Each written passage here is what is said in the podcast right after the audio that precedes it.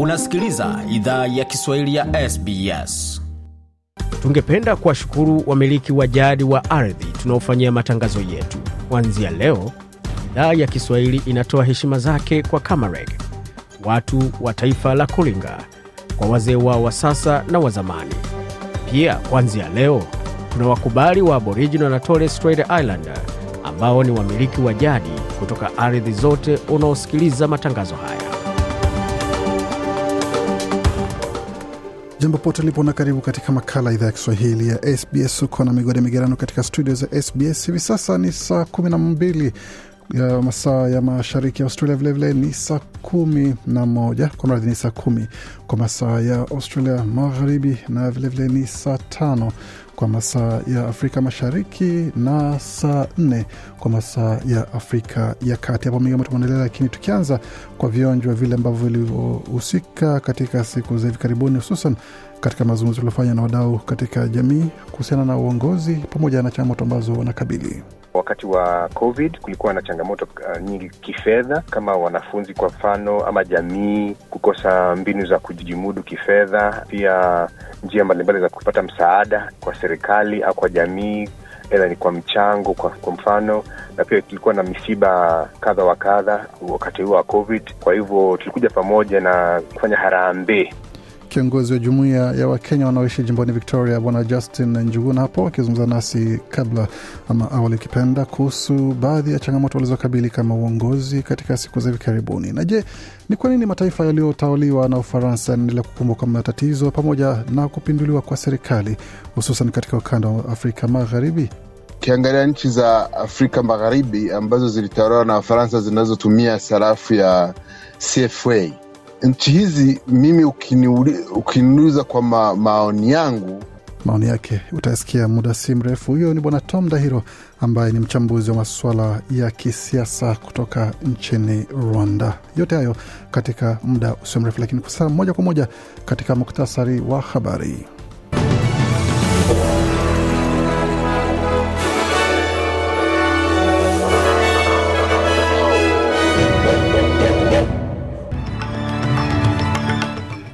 Katika muktasari wa habari jioni hii ya leo, hatimaye wa Australia waanza kushuhudia ongezeko ya mishahara yao kama Leba ilivyoahidi kabla ya uchaguzi mkuu, asema mwakazina wa taifa. Ndege ya Malaysia yalazimishwa kurejea Sydney baada ya abiria kuzua rabsha na kutoa vitisho kuhusu bomu ndani ya ndege hiyo ilipokuwa angani.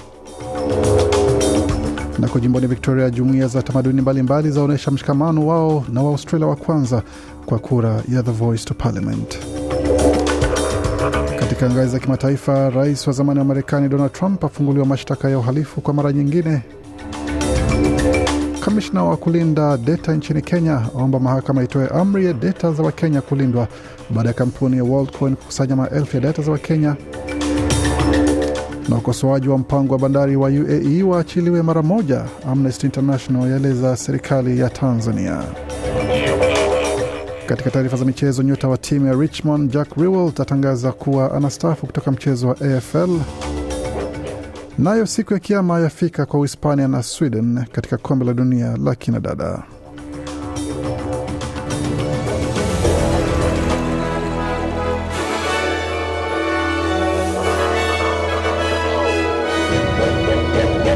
Wasikiza idhaa Kiswahili ya SBS. Hapa ni taarifa kamili habari kutoka studio zetu za SBS Radio. Mwanaume mmoja aliyelazimisha ndege ya Malaysia kurejea Sydney baada ya kutoa vitisho vya bomu ameripotiwa kuwa ana matatizo mengi ya afya akili na anakataa kuondoka gerezani ili apelekwe mahakamani. Muhammad Arif amefunguliwa mashtaka kwa kutoa kauli ya uongo kuhusu tisho kwa uharibifu wa ndege na kufeli kutii mwongozo wa usalama wa wafanyakazi wa ndege hiyo. Mwanamume huyo kutoka Canberra alitarajiwa kufika mbele ya mahakama ya Downing Center hii leo asubuhi, ila alikataa kushirikiana na maafisa wa gerezani. Hali hiyo imejiri baada ya abiria waliokuwa ndani ya ndege hiyo walipolazimishwa kurudia uzoefu huo kwa kusafiri katika wakati mwingine. Baadhi ya abiria walisema walikuwa na hofu ya kurejea ndani ya ndege tena kwa sababu We hope so that the same situation will not repeat again. Anasema tunatumai tukio hili halitarejelea tena, na ukiniuliza inakera sana, na sijui sasa tunataka enda nyumbani, lakini itakuwaje? lakini tunataka turudi Malaysia, alisema mwingine. Kweli naogopa kusafiri kwa ndege, ni kama uoga mkubwa sana kwangu, mwingine alikiri. Na takwimu mpya kutoka ofisi ya takwimu ya Australia inaonyesha kuwa mishahara imeongezeka sambamba na mfumuko wa bei katika robo ya Juni. Mfumuko wa bei pamoja na kielezo cha bei ya mshahara viliongezeka kwa robo kwa sufuri nukta nane ya asilimia katika wakati huo na kufanya iwe mara ya kwanza katika muda wa miaka mitatu ambapo mishahara halisi haijarejea nyuma. Alipozungumzia hoja hiyo, mwakazino wa taifa Jim Chalmers amesema Australia inashuhudia ongezeko za mishahara ambayo Leba iliahidi kabla ya uchaguzi mkuu uliopita. Inflation is moderating and wages are growing and that's welcome news on both fronts. Mkazi anasema kwamba mfumuko wa bei unakadiria na unakuwa, na hiyo ni taarifa inayokaribishwa kutoka pande zote. Sehemu muhimu ya mpango wa serikali ya Albanizi ni kusaidia kupunguza shinikizo hizi za gharama ya maisha, ni kuhakikisha mishahara inasonga tena, na viashiria vyote vinaonyesha kuwa ni hivyo. Tunachoona katika uchumi wetu ni ongezeko imara la mishahara kuliko vile watu wamevyozoea katika mwongo wa kukwamishwa kwa mishahara kwa makusudi chini ya watangulizi wetu, alikashifu hapo mwakazina Jim Chalmers. Na katika taarifa zingine ni kwamba jimboni Victoria, zaidi ya jumuia themanini zenye tamaduni na dini mbalimbali zimejumuika katika bunge la jimbo hilo kuunga mkono sauti ya Waaustralia wa kwanza bungeni. Kundi hilo limesema linakiri umuhimu wa nafasi ya utofauti wa jumuia zao na kufanikisha kutambulishwa kwa katika katiba kwa Waustralia wa kwanza. Mkurugenzi mtendaji wa shirika la Ethnic Communities Council of Victoria Mo Elfarihi amesema kwamba jumuiya za tamaduni mbalimbali zina nafasi muhimu katika kura ya maoni ijayo na This referendum is important and multicultural communities will be really important to achieving a successful vote.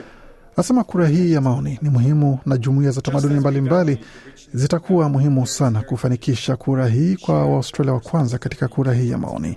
Sawia tunavyothamini utajiri wa urithi wetu mbalimbali, tunachangia wajibu wetu wa pamoja kwa kufanya kazi pamoja kuunda siku bora za usoni kwa kila mtu.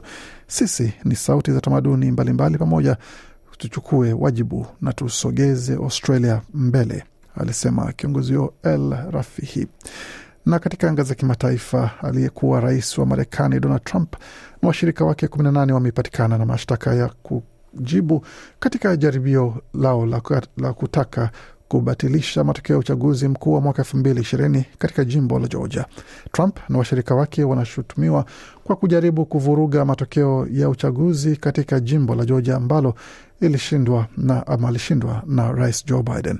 Anadaiwa kumshurutisha msimamizi wa uchaguzi katika jimbo hilo Mrepublican mwenza kutafuta kura za kutosha kumpa ushindi ili aendelee kusalia madarakani. Anashutumiwa pia kuendelea kusema madai ya uongo kwamba uchaguzi mkuu ulikumbwa na udanganyifu na kujaribu kushawishi wabunge wa jimbo la Georgia kutotilia maanani maamuzi ya wapiga kura na kuchagua waidhinishaji feki wa uchaguzi kuidhinisha kwamba Trump alishinda uchaguzi huo kinyume cha sheria. Mashtaka hayo yanaelezea namna Trump alijaribu kuvuruga mashine za kupiga kura katika jimbo hilo la Georgia. Kutoka patuleke moja kwa moja hadi nchini Kenya, ambapo afisi ya kamishna wa kulinda data imeelekea kotini kuomba amri kwamba data iliyokusanywa na kampuni ya Worldcoin ilindwe huku ikitaka kesi hiyo ishughulikiwe kwa dharura.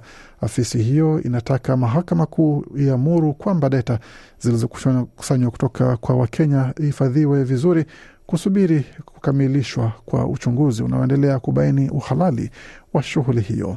Afisi hiyo pia imeshtaki kampuni ya Worldcoin ambayo imesajiliwa kwa jina la Tools for Humanity Corporation pamoja na kampuni za Tools for Humanity GmbH na Sense Marketing Limited.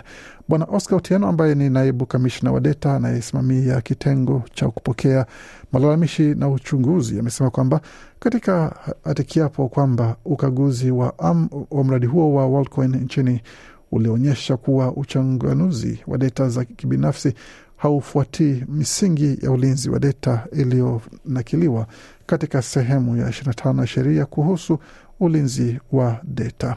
Kutoka hapo tuelekee moja kwa moja hadi nchini Tanzania, ambapo shirika la kutetea haki za binadamu Amnesty International imetaka mamlaka ya Tanzania kuachilia mara moja na bila masharti Wilbrod Sla aliyekuwa mbunge wa, na balozi wa Tanzania nchini Sweden, Boniface Mwabukusi mwanasheria na mwanaharakati, na Mdude Nyagali mwana, ambaye pia ni mwanaharakati wa kisiasa ambao wote walikamatwa kati ya tarehe kumi na mbili na kumi na tatu Agosti kwa kosa la kukosoa swala la bandari.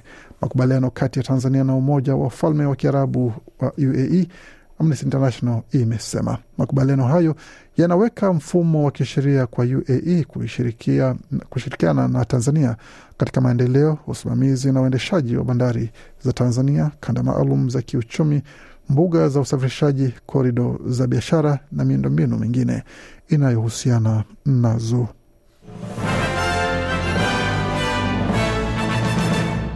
Waendelea kusikia idhaa Kiswahili ya SBS ukiwa na migode migerano, tukielekea moja kwa moja katika maswala ya michezo, tukianzia katika mchezo wa AFL ambapo mchezaji nguli na mchezaji nyota wa timu ya Richmond Tigers Jack Riewoldt ametangaza kwamba anastaafu kutoka AFL. Mchezaji huyo mwenye miaka 34 amecheza misimu 17 katika timu hiyo ambapo ameshinda tuzo la timu hizo bora kwa mara tatu mfululizo.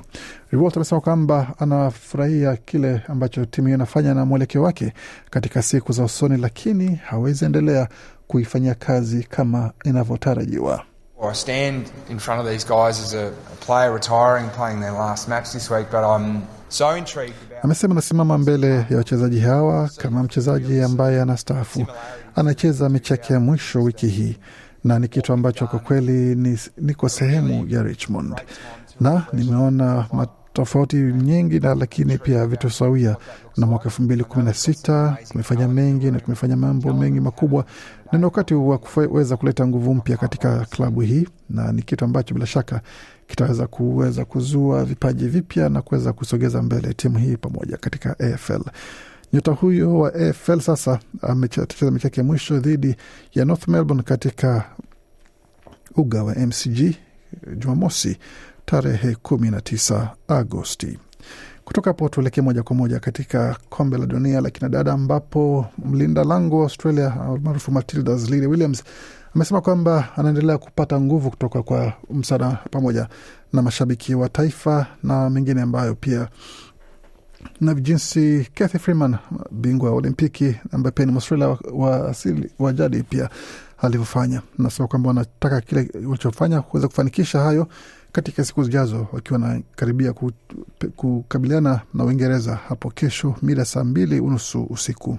The most touching moment was probably before this all started when we actually got to meet Kathy and, and speak to her. A lot of us have obviously stated that, you know, Kathy Freeman was our idol growing up. That was the big stage of where a lot of us realised that we can represent our country at the same time we know anasema kitu kilichotuguza sana ni kukutana na Kathy Freeman na wengi wetu amekuwa ni mfano mzuri kwetu na ni mtu ambaye alikuwa ni mfano wa kuigwa katika miaka yetu ya utotoni. Kwa hiyo kuweza kuwakilisha na kuweza kutimiza ndoto zetu za kuwakilisha taifa letu ni kitu kikubwa sana, na malengo yetu yote sasa yako kwenye hilo na kuweza kuisha kwamba tunapiga hatua nyingine moja mbele tunapoelekea katika mechi hiyo dhidi ya Uingereza. Na kwa sasa vijana wa kike ama kinadada kutoka Sweden na Uhispania wako katika kibarua kigumu pale katika jiji la Auckland, ambapo katika dakika kumi na tatu goli halijafungwa, nyavu bado halijasumbuliwa, ikiwa bado ni shambulizi ambazo zinaendelea, lakini Uhispania wamekosa kidogo tu kufunga goli katika dakika hiyo kumi na tatu na hata hivyo wanadai kona, lakini mwamuzi anasema kwamba ondokeni, basi tuendelee na kazi. Bado kazi ipo.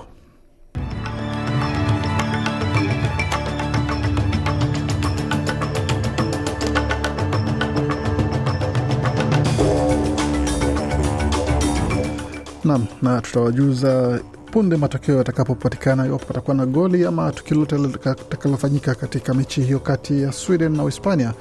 Bila shaka utaweza kujua moja kwa moja, lakini kwa sasa tuingie katika masoko. Iwapo ungependa kutuma hela nyumbani, dola moja ya Australia ina thamani ya senti 64 za Marekani, wakati dola moja ya Australia ina thamani ya faranga 1840 za Burundi, na dola moja ya Australia ina thamani ya faranga 1585 na senti 53 za Congo, wakati dola moja ya Australia ina thamani ya faranga 768 za Rwanda, na dola moja ya Australia ina thamani ya shilingi 2407 za Uganda wakati dola moja Australia na thamani ya shilingi 93 na senti 12 za Kenya, na dola moja Australia na thamani ya shilingi 1616 na senti 36 za Tanzania.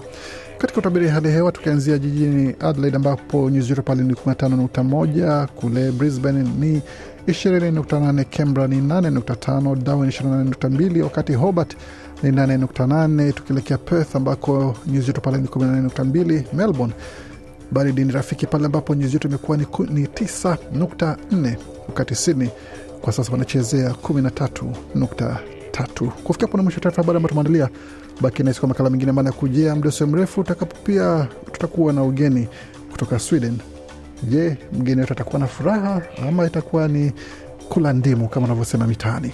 Yote tutajua muda usio mrefu. Usiende popote. Penda, shiriki, toa maoni, fuatilia idhaa ya Kiswahili ya SBS kwenye Facebook.